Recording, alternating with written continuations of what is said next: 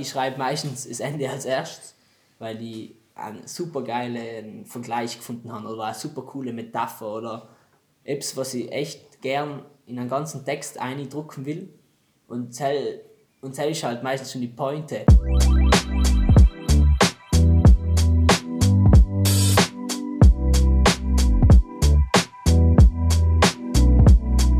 Hallo, herzlich willkommen zu unserer, ich weiß nicht wie vielten Folge Covid Loquium, aber ähm, das wird noch eh im Titel stehen. Also, liebe Zuhörer, es wisst, wie viel der Folge das ist. Ähm, heute haben wir einen ziemlich besonderen Gast bei uns, kann man sagen. Ich würde fast sagen, soweit ich ihn kenne, einen äh, ja, künstlerischen Tausendsesser, einer, der wirklich in sehr viele Bereiche äh, daheim ist. Und zwar ist es Hannes Huber. Und ja, Hannes, vielleicht magst du dir mal selber vorstellen, was du da so machst und vor allem, wieso ich dir jetzt als Tausendsesser vorgestellt habe. Bitte. Hey, danke, hm, dass ich da sein darf ähm, und für die Komplimente.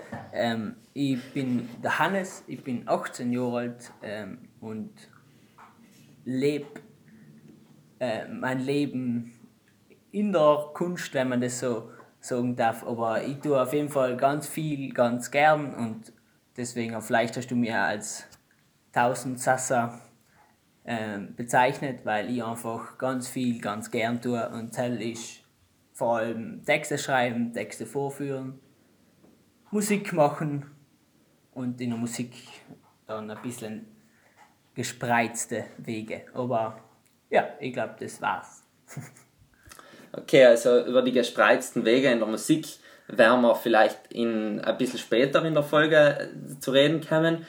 Ähm, mich hat jetzt mal interessieren, du hast gesagt, Texte schreiben. Okay, da könnte man denken jetzt äh, als, sagen wir, un, als jemand, der die nicht kennt, okay, das ist vielleicht ein, ein Journalist oder ein, oder ein Schriftsteller, oder, aber du hast gesagt, auch die Texte vorführen. Was meinst du jetzt damit? Wie kann man sich das vorstellen? Genau, das ist äh, ein Format, ähm, was in den letzten Jahren ziemlich Aufschwung erhalten hat, vor allem im deutschsprachigen Raum, aber auch international mittlerweile. Und das ist, ähm, nennt sich Poetry Slam. Das ist mittlerweile, glaube ich, sicher in fast alle ein Begriff. Und das ist eigentlich ganz einfach. Man schreibt Texte, man tragt die vor und das Publikum bewertet sie. Weil man halt so sagen kann. Also Kunst bewerten und so ist überhaupt ein Thema, aber da funktioniert es, glaube ich, ganz gut. Und, es, und das Publikum ist eben da der Juror sozusagen. Mhm. Genau. Okay, und ähm, die Texte, weil da ist ja da im äh, Titel steckt ja da das Wort Poetry drin. Ähm, sind das noch so auch Gedichte oder wie kann man sich das vorstellen? Ähm, ja, äh, also es gibt überhaupt keine Regeln im Poetry Slam und das ist auch das Coole daran. Also ähm, ist, man darf irgendwie alles sehen, außer sich verkleiden und sich und singen. So, sagen wir mal, ähm, ganz okay. grob. Und ähm, also viele Poeten greifen eben zur, zur Dichtung oder zu anderen ähm, rhetorische Mittel oder einfach Mittel, die was man in der deutschen Sprache wiederfindet. Aber man kann auch einfach eine Geschichte erzählen und weil kommt oft sogar noch besser Okay, und du persönlich hast dich da festgelegt auf, äh, auf entweder Gedichte oder, ähm, oder die freiere, sage ich mal, äh, ganz pauschal gesagt, oder die freiere Variante, oder machst du Pads? Ähm, also ich habe angefangen dadurch, ähm, weil ich es eben so cool gefunden hat, wenn ein Text einen Flow hat, einen bestimmten Flow und ähm, mhm. und Zell macht eben äh, Reime aus. Also die halt können so einen Schwung in deinen Text einbringen. Dann habe ich auch meine ersten Texte alle in gereimter Form geschrieben und, ähm, und bin alleweil noch ziemlich auf der Schiene.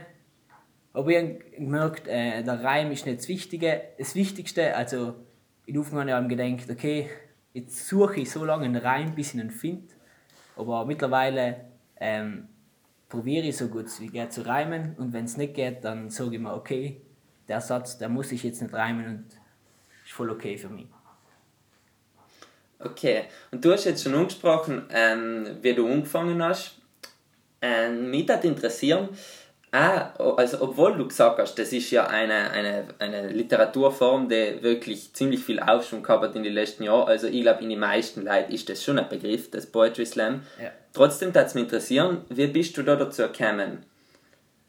Ähm, ja, also ganz ursprünglich habe ich das einmal live gesehen, äh, in einem kleinen, in, im Haus der Familie genauer gesagt. Und, und das hat mir haben schon echt gut gefallen und so. Und dann habe ich halt angefangen, äh, YouTube-Videos zu schauen und, ähm, und Texte zu lesen von ihm her und so Geschichten. Und, und mir das Schreiben schon Alben gut gepasst. Also schon, also Deutschaufsatz war eben schon etwas, was ich gern gehabt habe. Und Mhm. dann, dann habe ich Alex Giovanelli kennengelernt durch auf Zack.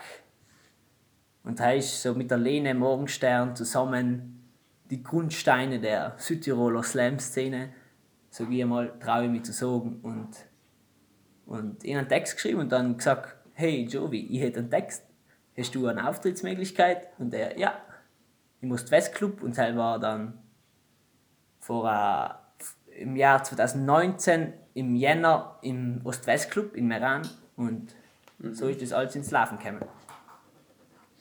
Okay, und das war 2019 und wir werden später darauf zu reden kommen, aber du hast 2019 eigentlich schon ein, also mehrere ordentliche Erfolge gehabt. Das ist in extrem kurzer Zeit alles gekommen, noch, oder? Wenn im Jänner 2019 erst dein erster Auftritt war. Ja, es ist, wenn man es Erfolge nennen kann, dann ist es so, aber es ist halt ziemlich schnell gegangen. Also vor allem hat sich die Szene in Südtirol äh, innerhalb ein Jahr brutal schnell entwickelt und super viele neue, coole Leute sind dazugekommen. Seit du dabei bist praktisch, oder? Alle dir nachgemacht. Ja, fast so. Äh, nein, nein, überhaupt nicht. Aber da hat eben der Jovi und die Lene echt gute Arbeit geleistet und echt viele coole Leute. Einer geholt ins Boot. Aber das ist dann echt schnell gegangen. Also der Auftritt in Meran ist ähm, ziemlich gut gegangen für mich, weil das erste Mal habe ich so etwas vorgeführt und dann ich, bin ich gleich aufs Podest gekommen und und das war ziemlich cool für mich, weil ich, gedenk, ich gesehen habe, das, was ich schreibe, kann deine Leute gefallen, oder in der es zumindest gefallen. Dann habe ich halt weitergemacht. Und dann, dann ist es so weitergegangen. Mittlerweile, und dann bin ich für die österreichischen Meisterschaften nominiert worden, von Jovi, für die U20.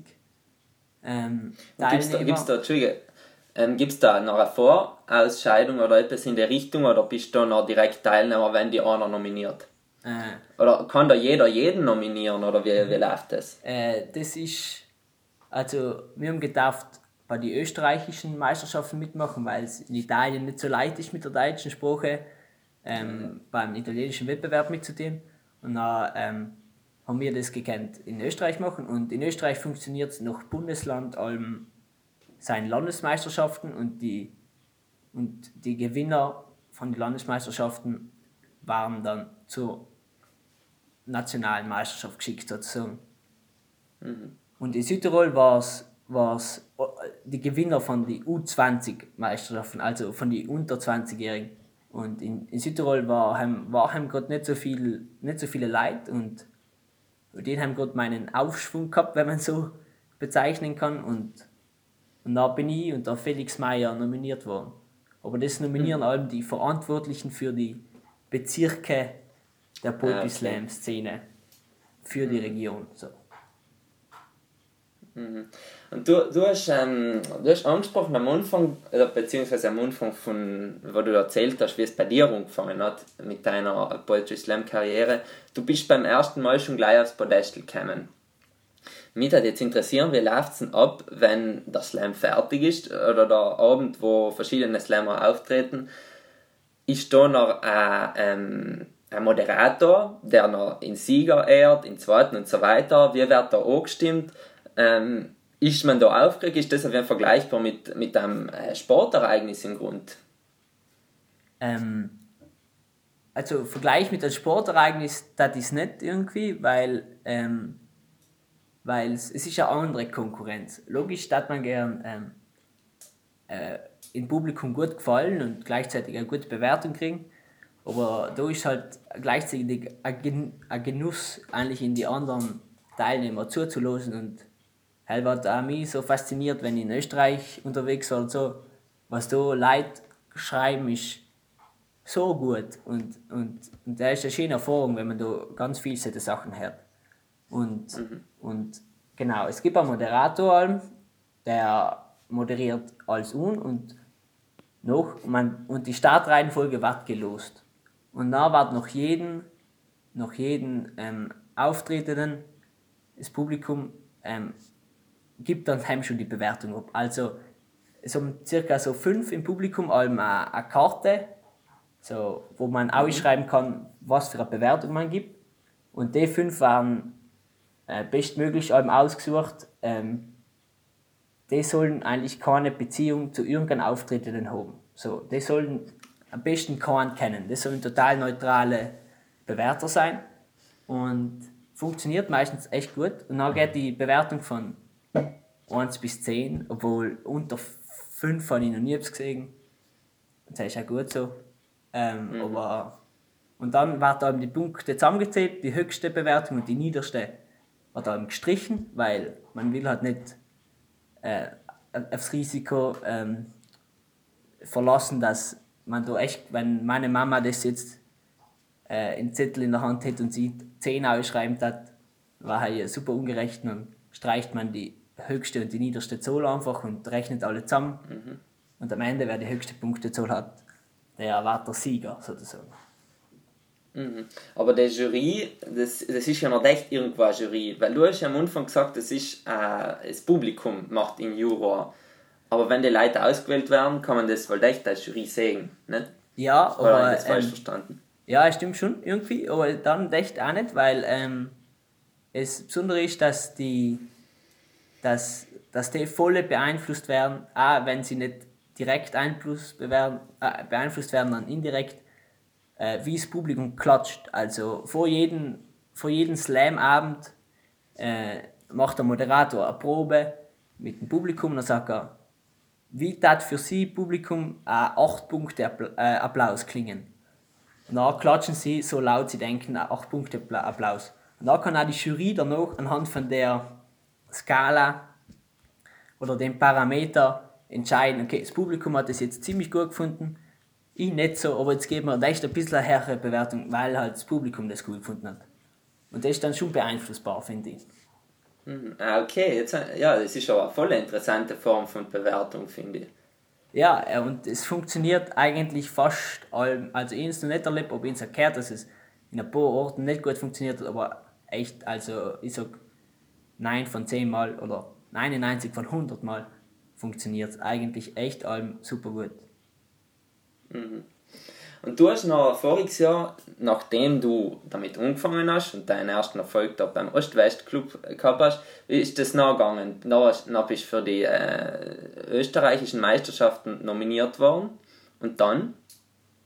Äh, genau, ähm, also ich bin noch, das ist in, hat in Wien statt, stattgefunden und da haben wir gekannt ausgefahren und es war in einer Location mittel im Museumsquartier in Wien, also echt cool. Mhm. Und äh, da hat es eine Vorausscheidung gegeben. Und äh, es hat ein, ein Halbfinale und ein Finale gegeben. Also eine Vorausscheidung und das nächste war dann das Finale.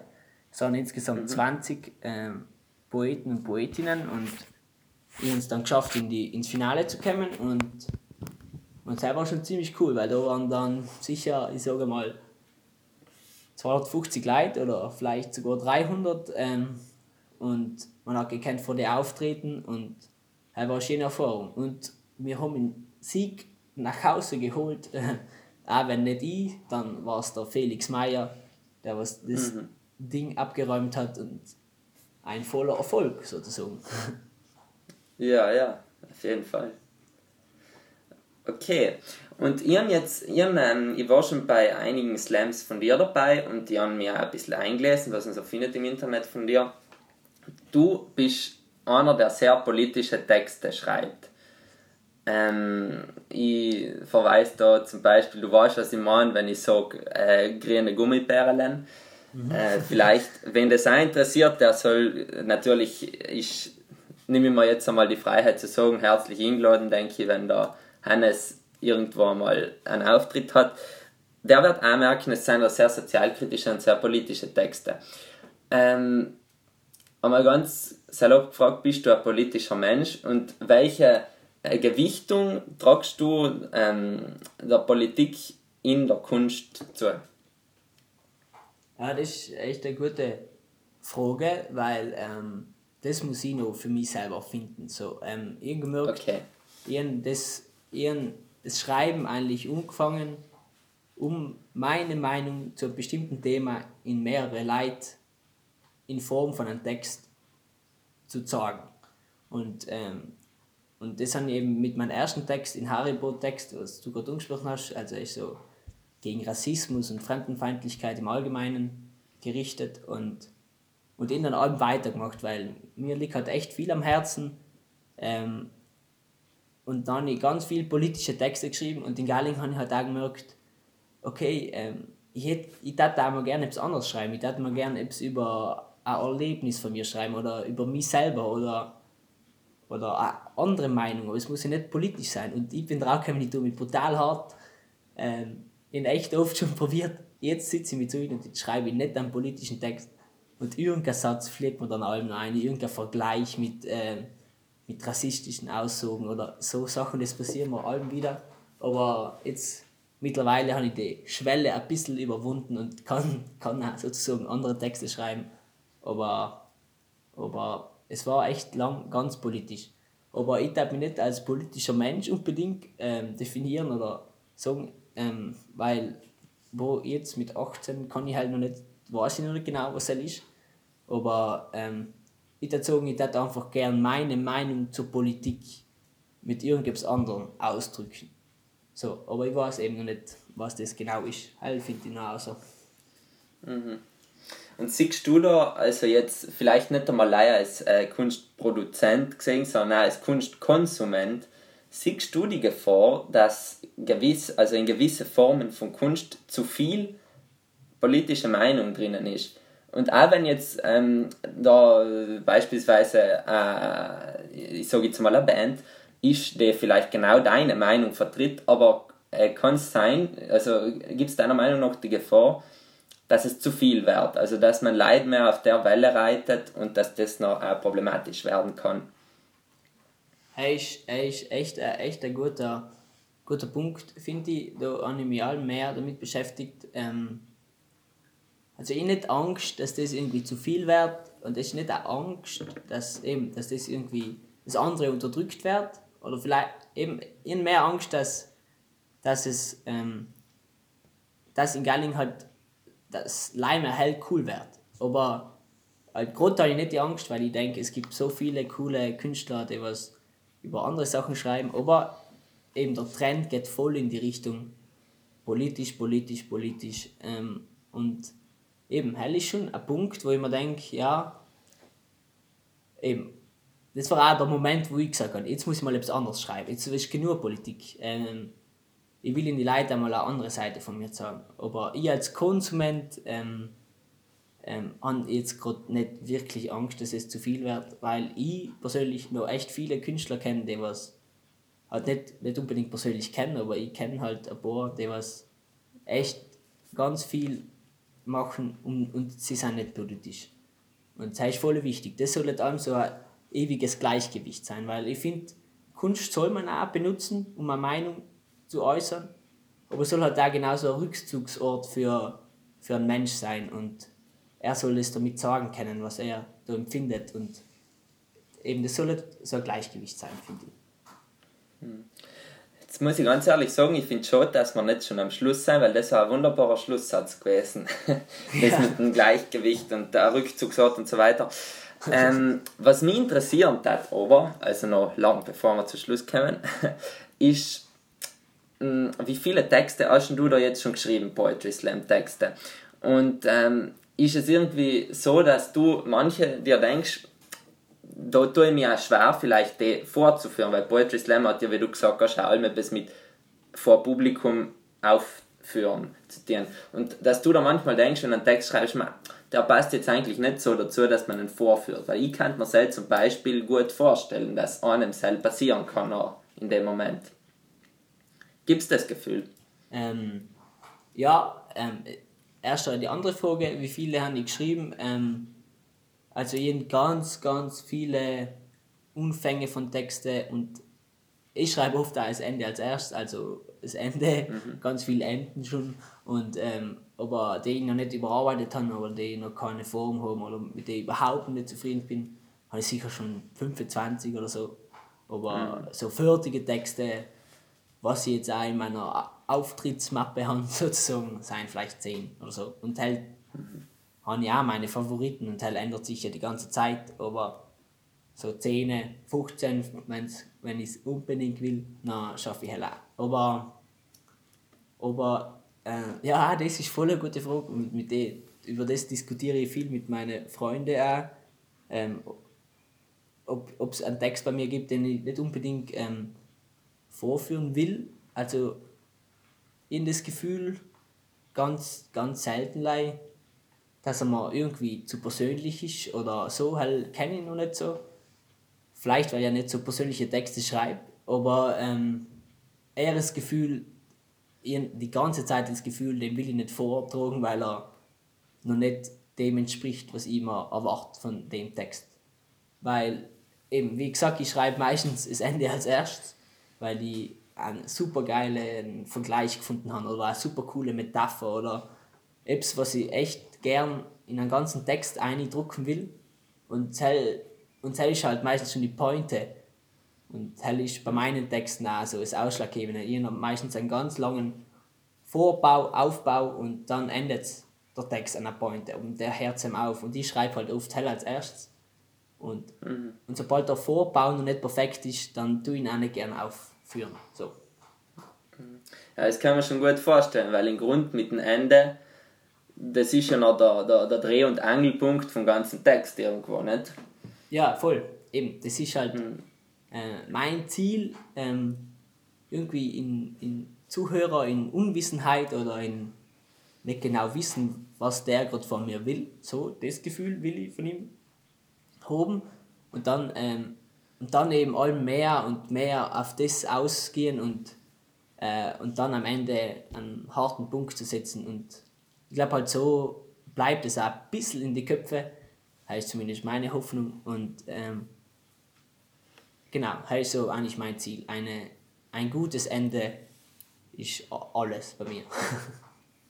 Okay. Und ähm, wie lange ist so ein Text noch ungefähr? Wie lange brauchst du so einen fortzuführen? Äh, beziehungsweise gibt es da überhaupt Regelungen oder ist das jedem selber überlassen?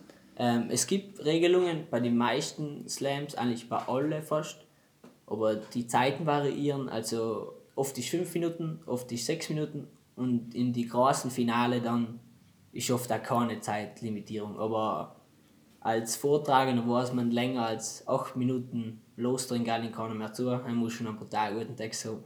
Deswegen mhm. ich finde ich eine brutal gute Länge.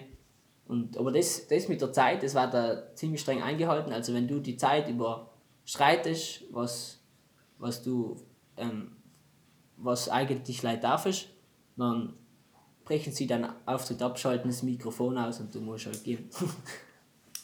Mhm. okay. Ja, ich glaube, jetzt haben wir sehr viel über Poetry Slam geredet. Jetzt, ähm, wie wir ganz am Anfang schon angedeutet haben, gibt es ja auch noch eine, eine, andere Seite von dir, die vielleicht auf den ersten Blick ziemlich unterschiedlich ist zum Poetry Slam und das ist die ähm, Musik. Was machst du musikalisch? Ähm, ja, erzähl mal. Ähm, ja, ich fange ganz vor und sonst sage ich wahrscheinlich alles fünfmal. Äh, ich habe so in der Grundschule, Ende Grundschule und Vermittelschule angefangen Schlagzeug zu spielen und ja, also Unterricht und an das bis heute noch getan. Und halt so halt ist mein Hauptinstrument halt beherrsche ich am besten und bin auch relativ zufrieden. Aber eben, ich probiere halt besser zu werden, logisch. Und dann habe ich mir noch, weil ich habe das Glück, ein paar Instrumente daheim zu haben und die nicht kaufen zu müssen und so, das ist dann einfach daheim immer gewesen, deswegen ist es auch viel leichter gegangen. Dann ich mir noch ein bisschen Gitarre. Stammst du, darf ich kurz fragen, stammst du aus einer musikalischen Familie, das heißt viele äh, Instrumente daheim immer liegen ab sozusagen oder woher ähm, kommt das? Ich weiß nicht, meine zwei Eltern sind echt nicht musikalisch, ähm, aber meine Schwestern schon ein bisschen und mhm. die haben sind halt alle Eltern wie älter wie ich und die Eltern halt alle Instrumente mal gespielt und dann sind die schon daheim gewesen. Das ist dann für mich gut gegangen. Aber meine Eltern sind echt nicht so musikalisch. Meine Oma war musikalisch, aber ja, auf jeden Fall ähm, habe ich dann ein bisschen Gitarre und ein bisschen Klavier noch gelernt und habe mich eigentlich auf die drei Instrumente fixiert und die allen mehr gespielt und Galling eben dadurch, dass ich Texte geschrieben habe, habe ich ja Lieder geschrieben und, und genau, und dann habe ich, habe ich einen Weg äh, in eine Band gefunden und mittlerweile sogar ein bisschen in, in zwei, aber eine eben Hitting Seller logisch, die hell, ähm, habe ich eh schon im letzten Podcast geredet und haben genau. Hucki hinter Schlagzeug und jetzt habe ich ein neues Projekt angefangen mit zwei Kollegen, einer aus Brixen, einer aus Bozen. Äh, und da machen wir ähm, auch selber geschriebene Lieder, heißt ein bisschen härter vielleicht, ist so, Progressive Rock, vielleicht ein bisschen Metal in ein paar Geschichten. Und ein bisschen Funk, also wieder ganz kreuz und quer. Und ja, und dann habe ich noch ein paar Solo-Auftritte im Jahr, bei so, oder bei oft mal auch bei Open Stages oder bei irgendwelchen ähm, Events, wo sie junge Künstler fördern. Und genau, das ist eigentlich so, was ich musikalisch so am Hut habe. Okay, das klingt, das ist das finde ich Wahnsinn, das klingt so, als wäre es so irgendwie so, ja, ja, macht man so mit links so nebenbei, ist, ist ja eh nicht viel dabei, es ist, es ist im Grunde kann man die als Multi-Instrumentalist bezeichnen, finde ich. Ähm, ähm, ja, okay, danke. Okay, das, das lassen wir so stehen. Ähm, was mich jetzt interessiert hat, äh, bevor wir über, deine, über deinen Solo, äh, musikalischen Solo-Weg reden und über die äh, andere Progressive Rock Band, äh, das letzte Mal bei Heating Seller, ähm, in der letzten, oder ich weiß nicht was, sogar die Vorle in der vorletzten Folge, haben wir ich, weil ich bin Sam auch Mitglied in der Sam Band, haben wir auch ein bisschen einen Einblick in die Band gegeben. Äh, ich habe allerdings Sam gesagt, ich bin nicht Gründungsmitglied und mich das interessieren jetzt, ähm, beziehungsweise die Zuhörer das sicher interessieren, wie geht es vonstatten, wenn eine Band gegründet wird? Wie ist das, wie findet man den Namen? Äh, wie findet man da die Motivation, sich wirklich zusammenzusetzen und so weiter? Ähm, ja, äh, Und wie alt ist die Idee vor allem? Hält das mich interessieren, weil die Band gibt es seit, seit wann gibt es die Band und wie lange davor, ob es die Idee schon gehabt? Ja, also, ähm, ja, ganz lustig, ähm, so, ähm, wir drei, haben wir noch zu dritt eben, ähm, haben wir uns getroffen und durch andere Kollegen uns halt gegenseitig kennengelernt. Und äh, da war Jungs auch Party und man ist äh, ein bisschen angetrunken und man kommt halt zu reden und man sagt, ah, äh, du spielst Schlagzeug, ma, da, äh, ich spiele Gitarre war cool und du tust singen, ja cool, den wir nicht einmal probieren. Und da ist das eigentlich so passiert und ähm, halt ist so vor zwei Jahren schon gewesen, wo wir so ins, mal gleich schon die Überlegung gehabt haben, wo eigentlich haben wir alle Bock zu musizieren und alle kennen wir irgendwas ein bisschen und halt reicht vollkommen aus. Ähm, Texte schreiben die wir auch alle ein bisschen. Ähm, ja cool, lass uns einfach mal probieren. Und das ist dann eigentlich lang so gegangen. Ähm, es ist nicht viel, nicht viel weitergegangen. Wir haben uns alle wieder getroffen, ein bisschen gejammt und es war super cool in dem Zeitraum. Die Gallinger haben gesagt, ey, wir brauchen einen Namen, ähm, weil wir wollen jetzt einmal ein Konzert spielen. Und dann haben wir gesagt, ja okay, was kann denn zu uns passen?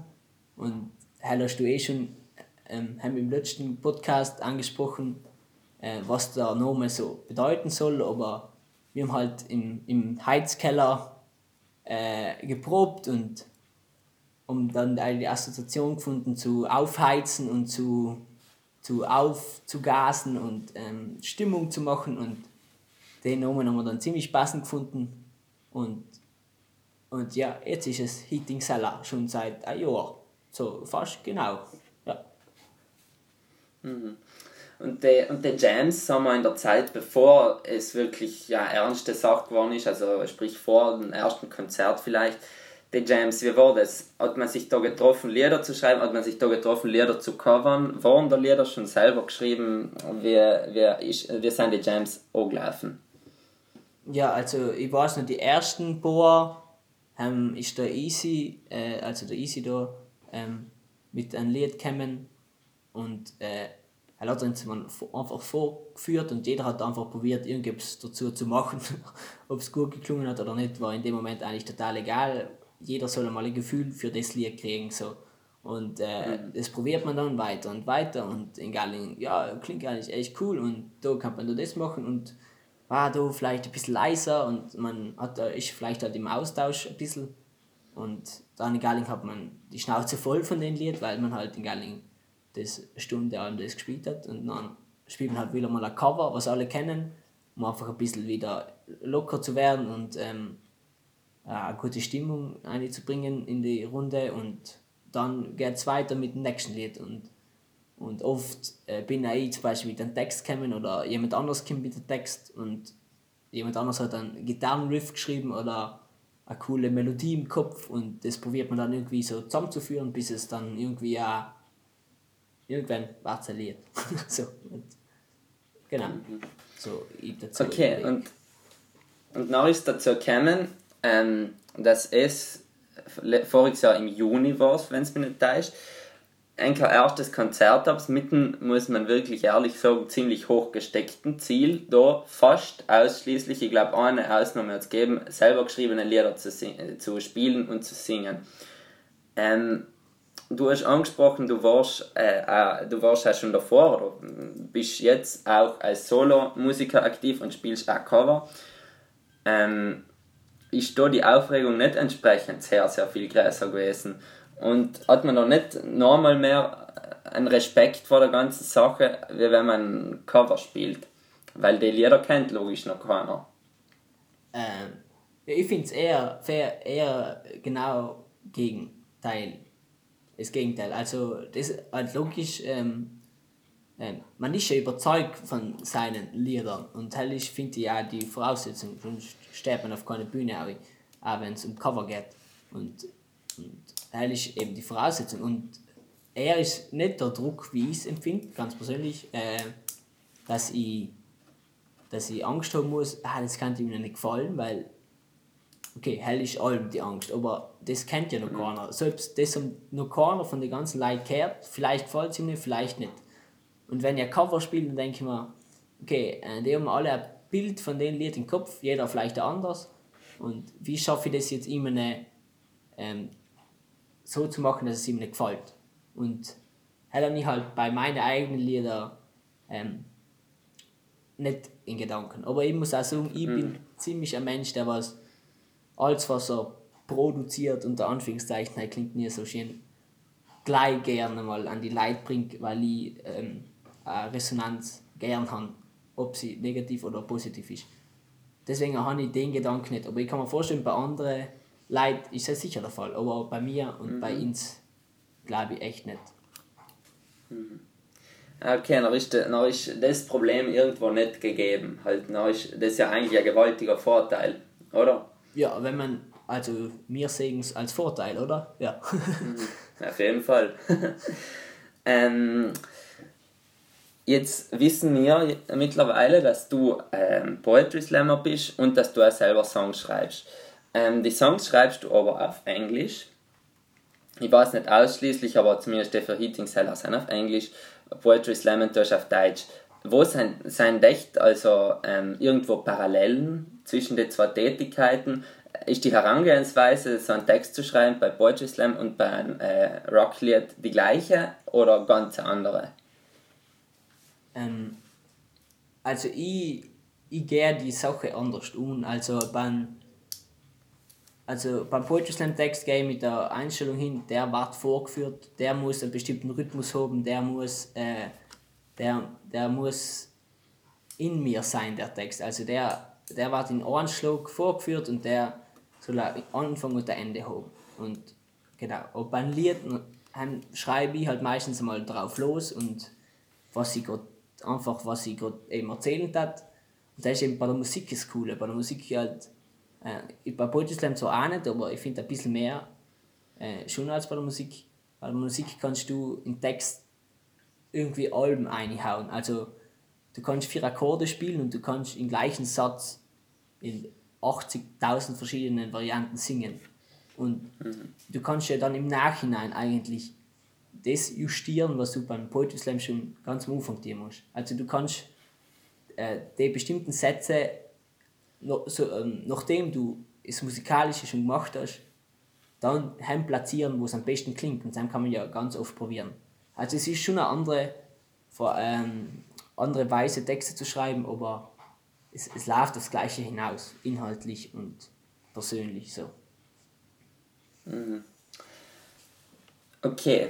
Ähm, jetzt sind wir mit Heating Seller, glaube ich, auch mit dem letzten Podcast, äh, wo ich ein bisschen erzählt dann glaube ich, äh, wissen unsere Zuhörer, glaube ich, recht, recht viel darüber.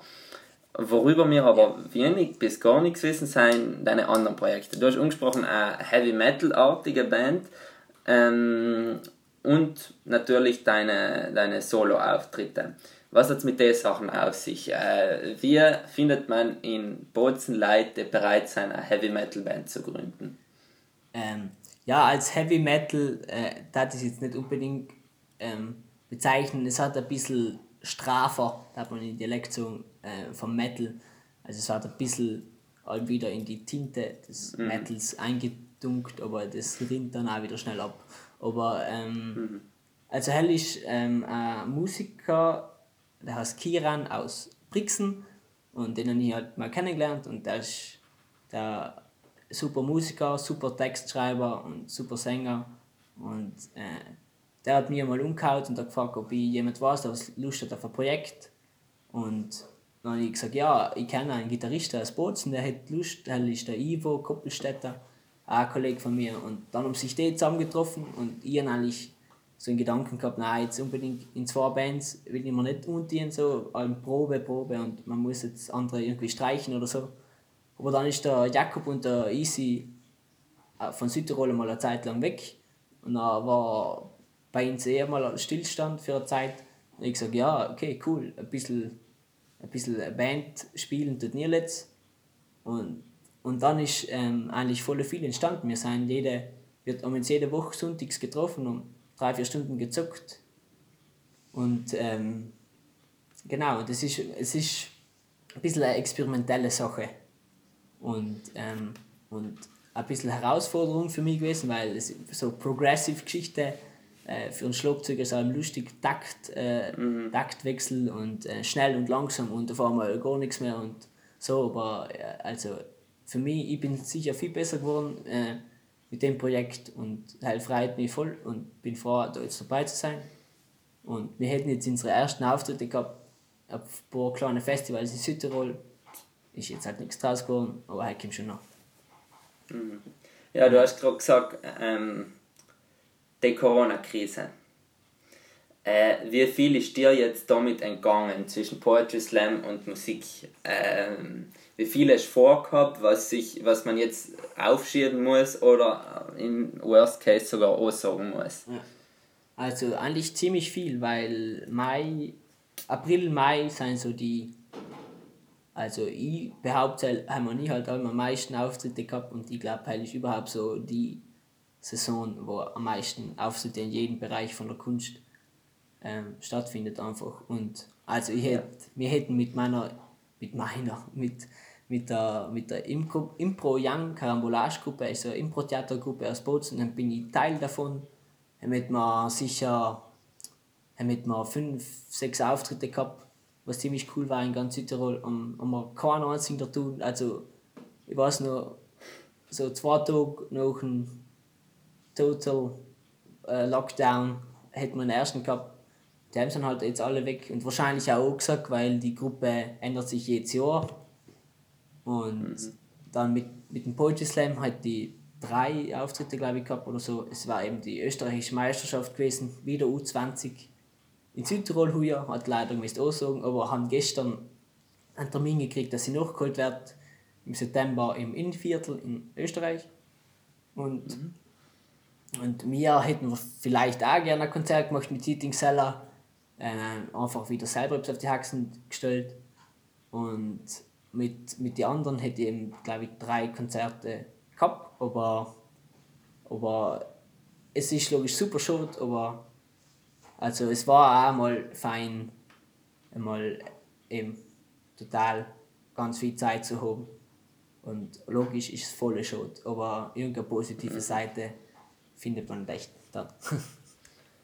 Ja, ich, ich glaube auch, dass du sowohl, ähm, also beziehungsweise dass mir sowohl mit Heating, Seller, als auch, ähm, jetzt habe ich leider vergessen zu fragen, wie heißt denn die andere Band überhaupt?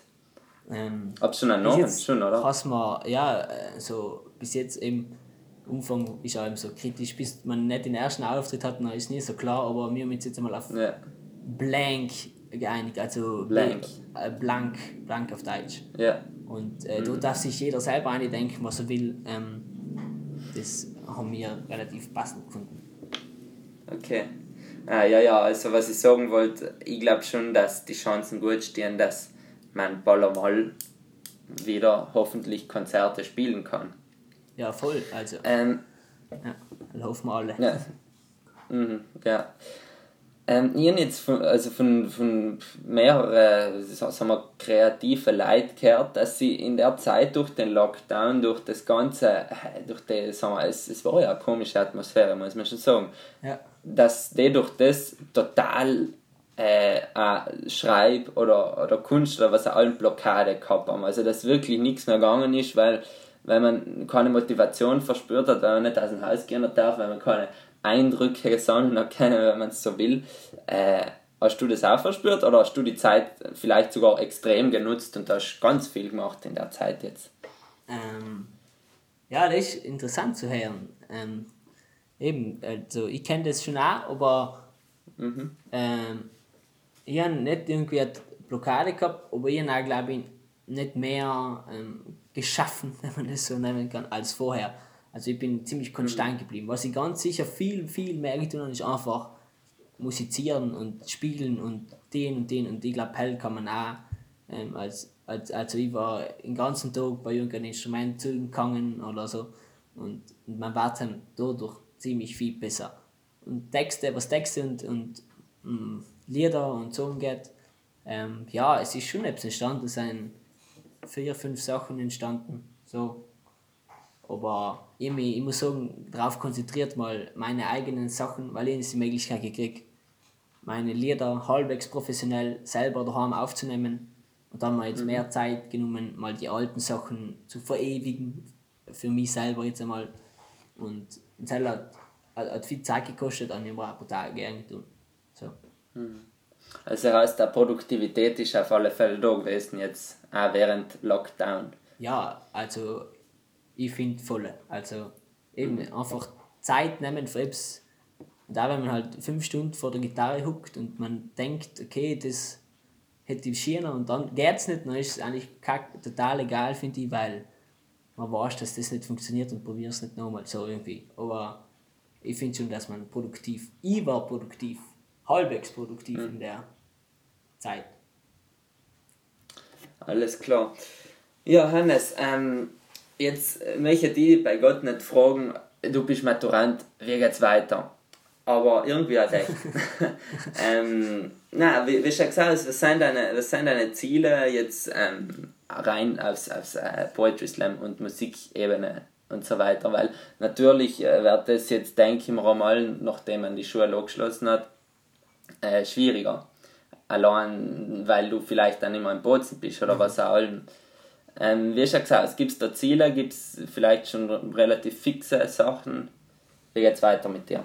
Also, ich tue jetzt mal nicht studieren gehen, ans mal irgendwann vor, vielleicht studieren zu gehen, halt, bin mir nicht sicher. Aber jetzt will ich mal arbeiten gehen und ein bisschen Geld verdienen und schauen, wo es mich hintreibt.